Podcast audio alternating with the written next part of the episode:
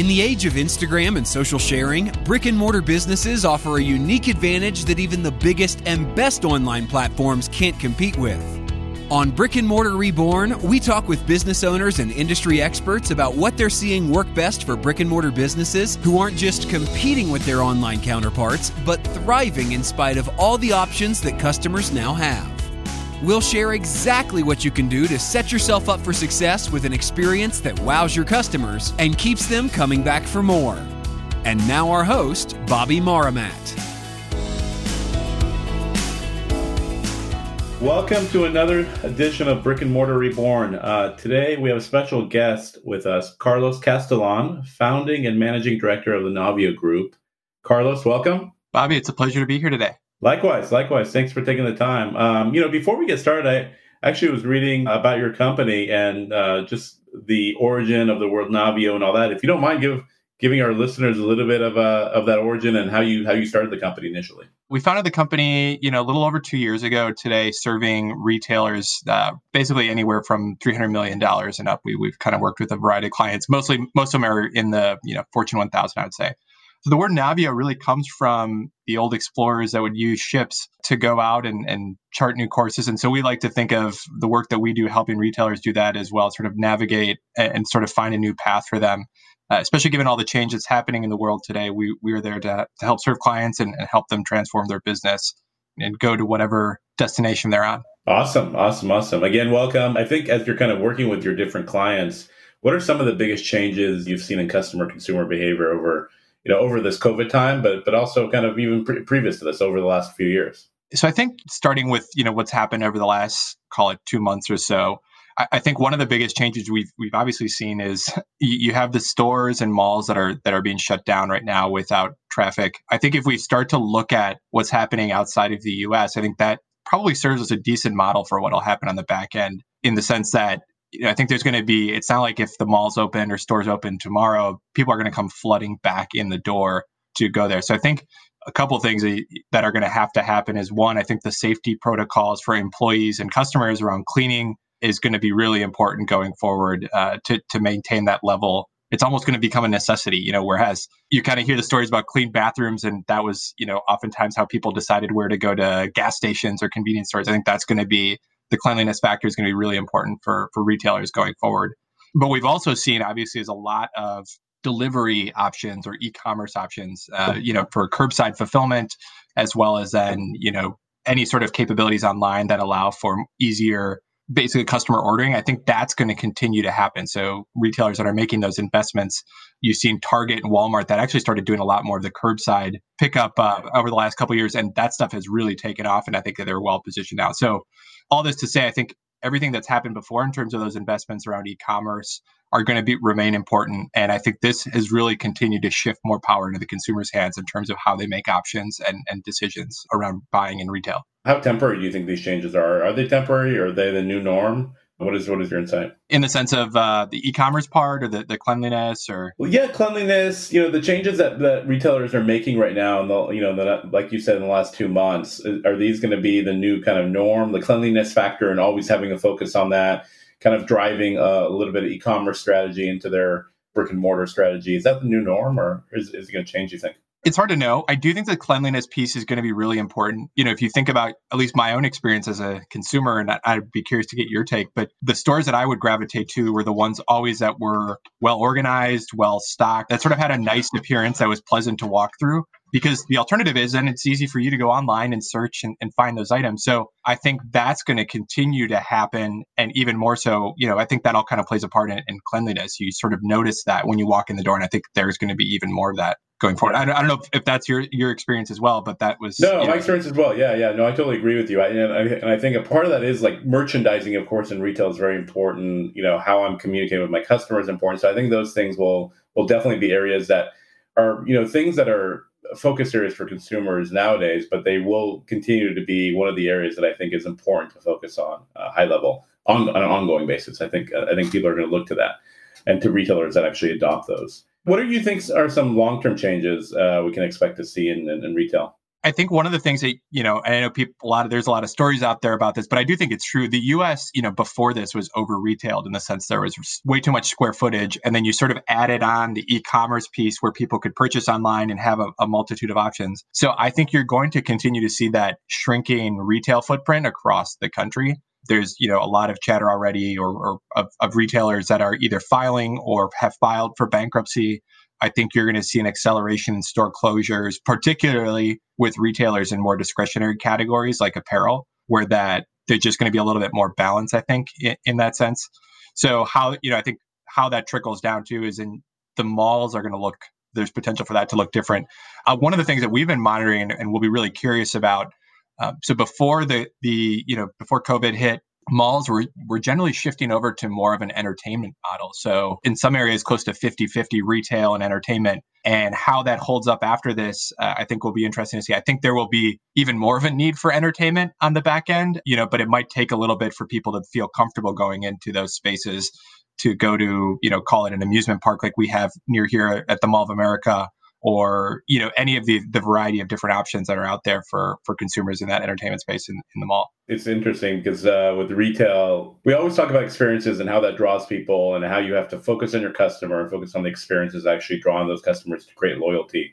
But i think even more so now in the next you know few years and, and beyond it's going to be important that merge of like entertainment and and how i connect with my customer whatever that means for the different customer in the different areas, I think is important. How do you think, uh, you know, you, you said, you know, we're over retailed here in the US, and, and one of the areas that we'll probably see shifting is some retailers that can't make it.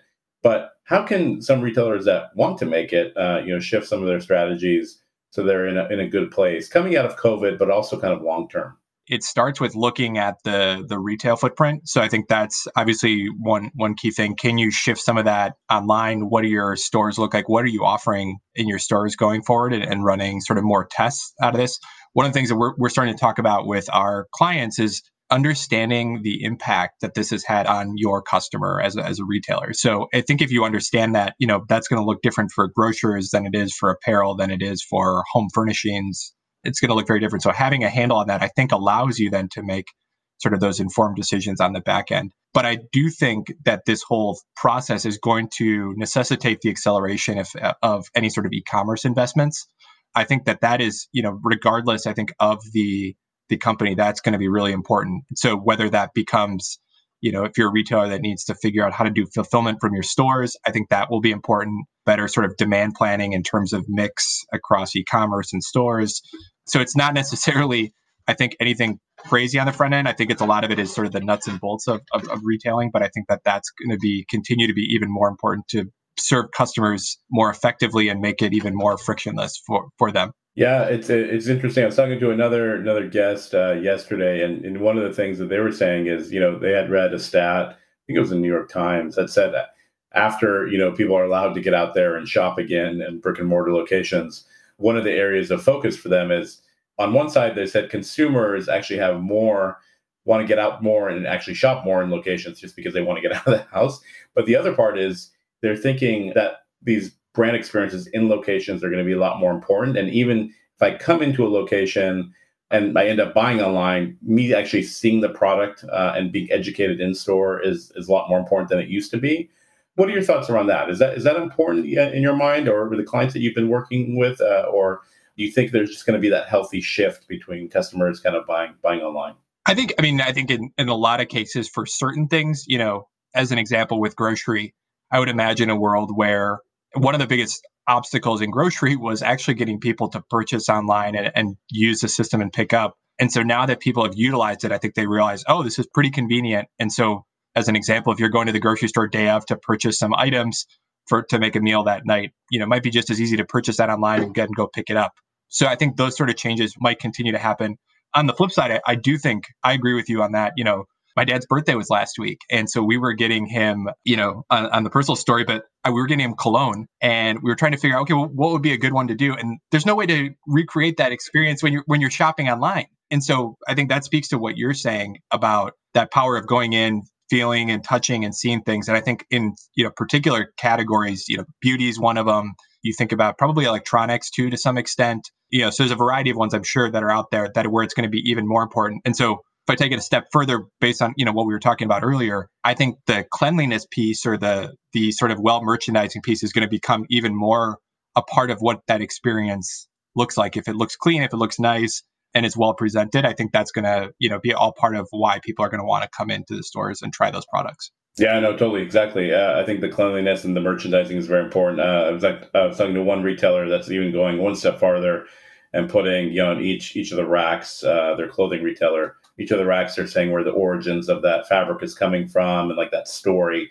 So I think that's also resonates with you know with people coming in store and kind of learning more. Where they could still get that online if they Google, but you know, coming in and learning about that in a very immersive experience, I think is is important for retailers. Yeah. To add to that, one thing I was going to say was I, I saw something recently where customers still care about sustainability coming out of this. So to your point, if, if that is conveyed in a way in the store or in other places, I think that's still going to happen regardless. And so I, you're right. I think that yeah. signage, the communication of the story is going to be is going to be critical. It's going to be important. Yeah, Carlos, what, what do retailers get wrong when it comes to? And I know omnichannel is kind of a buzzword, but in creating that existence online and offline uh, in their brands? What, what, what do they get wrong? I think oftentimes it's easy to lose sight of the customer in a lot of these. So maybe you do these initiatives and you go with a system or you go with something else because it's more convenient or it's cheaper or provides better margin or those sort of things. I think at the end of the day, you have to understand that the customer is number one on this. And so when you're doing these changes, they have to be to the benefit of the customer. It has to make their life simplified and more easy.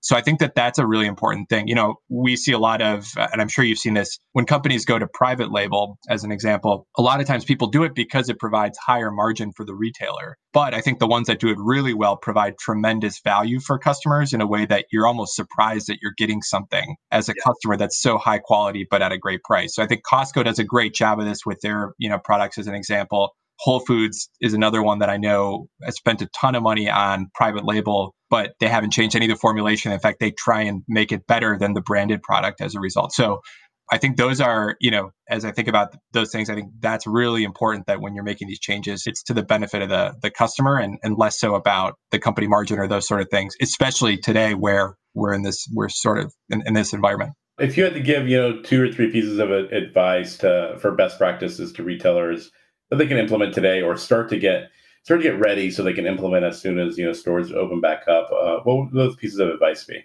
Yeah, I think you know number one, and a lot of companies are already doing this today, but is working with those frontline retail employees to understand, you know, make sure that they're safe, that they're able to serve customers, that there's sort of there's a good program in place. So there's been a lot of retailers that have stepped up to the plate to do that. You know, Target made a sizable, I think it was like 300 million dollar investment in their store employees. Walmart did something similar and I think so that I think is really critical to make sure that they're there. They're able to, you know, take care of their families and feel safe. But and so if you kind of meet that, then they're able to help customers. I think the second piece to that then is really understanding how this this whole the last couple months has really impacted customers. You know, going back to that, and so understanding how shopping behavior may have shifted over that time, where priorities are, to then, you know, as a third piece with that information, then being able to make some more informed decisions about you know, store openings, store closures, new processes or standardization that might be needed in the stores, as well as then kind of setting out a roadmap for e-commerce investments, what to do with current inventory. I mean, I'm sure you've seen, you know, as an example, Gap is running 75% off their website. I know they discount product, but it's usually not at 75%. So understanding, I think, how some of those shifts are occurring so that you can start to put together a plan for the second half of the year is good. Knowing that, you know, sales are probably still going to be down for that second half of the year. So what do you do as a company to prepare for that and continue to serve your customers that want to be there really well? Are there areas or things that you think retailers should avoid doing? Of course, there's like this sense of, oh my God, uh, you know, what do I do to, to keep alive and thriving and all that good stuff? And are there areas that you think retailers do that they should avoid focusing on?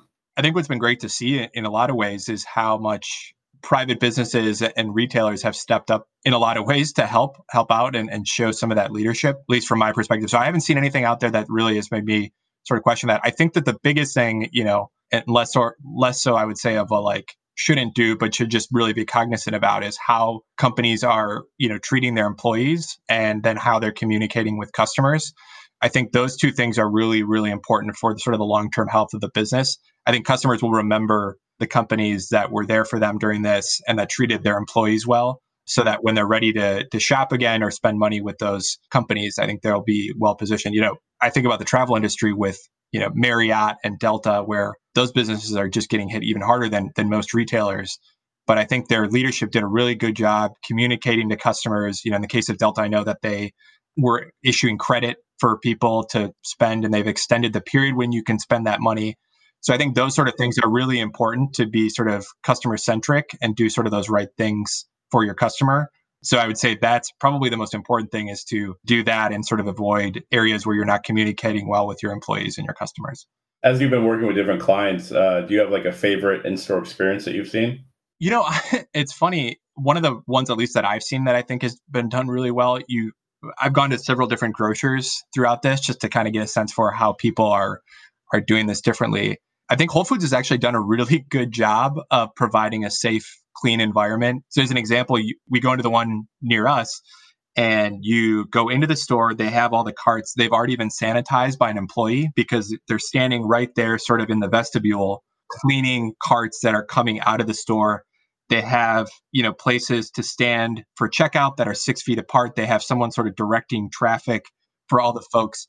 And so I think that's been an, you know, it, it probably is not surprising that Amazon uh, is good at process standardization or doing this across their business, but I think it's been a really impressive way that I've seen, or probably the, the best sort of from my perspective for in like at least the, the grocery space in terms of how they've um, that that are here at least in Minnesota that have handled it well. Yeah, it's it's interesting. Uh, Amazon can't get that much wrong. They, they typically do uh, a good job in everything they're touching now nowadays. and no matter what, where the economy goes, Amazon is always thriving. Right? It's very interesting.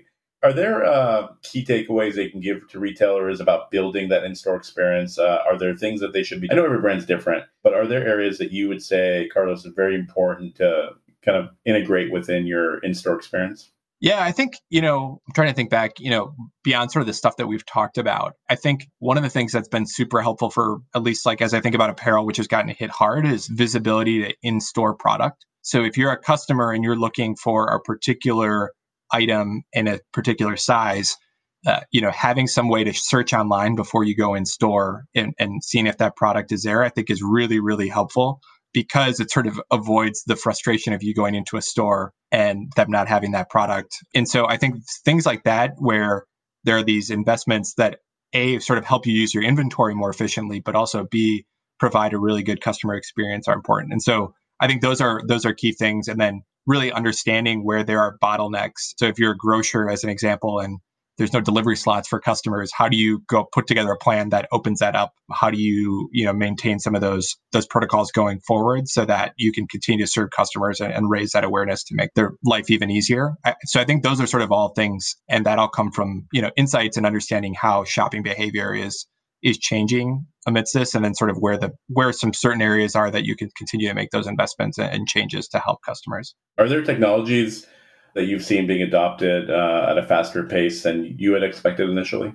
Yeah i think i mean obviously a lot of what we've been hearing about is is around demand planning and inventory management. I think that is because that's going to be changing i think regardless you know and, and having a better way to automate that i think is going to be really important. So i think we've seen a lot of that. And then as well as, as I think, you know, the second piece to that is how that communication and execution trickles down to the stores. You know, as people have been working from home for the last, you know, six, six to eight weeks, I think people have noticed it's important to have some of these technology systems in place rather than having it be where you have to do it the old fashioned way where maybe it's talking to some other person or it lives on a spreadsheet. Having some of that in place, I think people realize is, is really important and actually helps drive efficiency and, and make things even better for the customer. Is there technology that you're most excited about that's coming in the near future that you think, uh, or you know, things that should be coming in the near future that you're most excited about in the retail segment? Yeah, I think you know one of the the ones for like that's customer facing that I, I, find really interesting is the essentially like the Amazon Go technology. I know Microsoft is working on a similar version where you can grab product and just walk out. And I think that that sort of serves two things. One is it's really easy for customers to use and understand as as they get used to it. But I think the second piece to that is it sort of plays into the space here where it's contactless, so you can grab product. You don't have to sit at a terminal where hundreds of other people have already been and worry is the, the pin pad clean or anything like that. You can just grab that and go.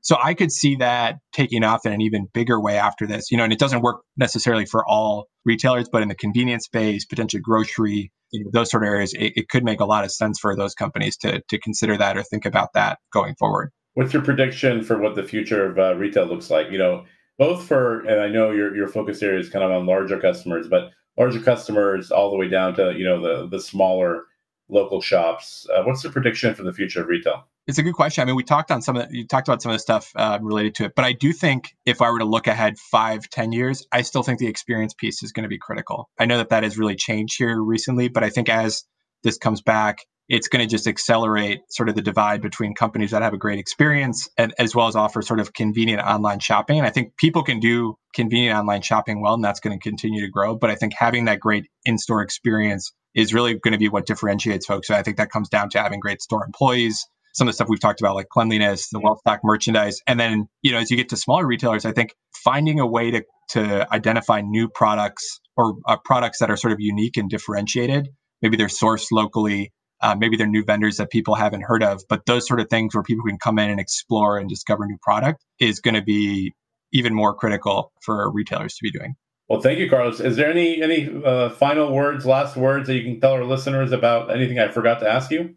No, I think this was great, Bobby. Uh, I'm as curious as anyone to see how this kind of plays out over the second half of the year. But I think um, for at least for me, and I'm sure for you too, this is a, a really interesting space to be a part of right now because everything is changing so quickly. So um, it's fun to kind of be at the, the front and, and being able to make some of those changes that, that positively impact customers. Absolutely. Absolutely. Help customers as much as we can for sure. Yeah, absolutely.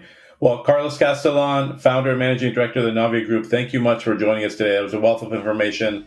Appreciate you taking the time for our listeners. Likewise, it's a pleasure to speak with you. You too. Thanks for tuning in to this episode of Brick and Mortar Reborn.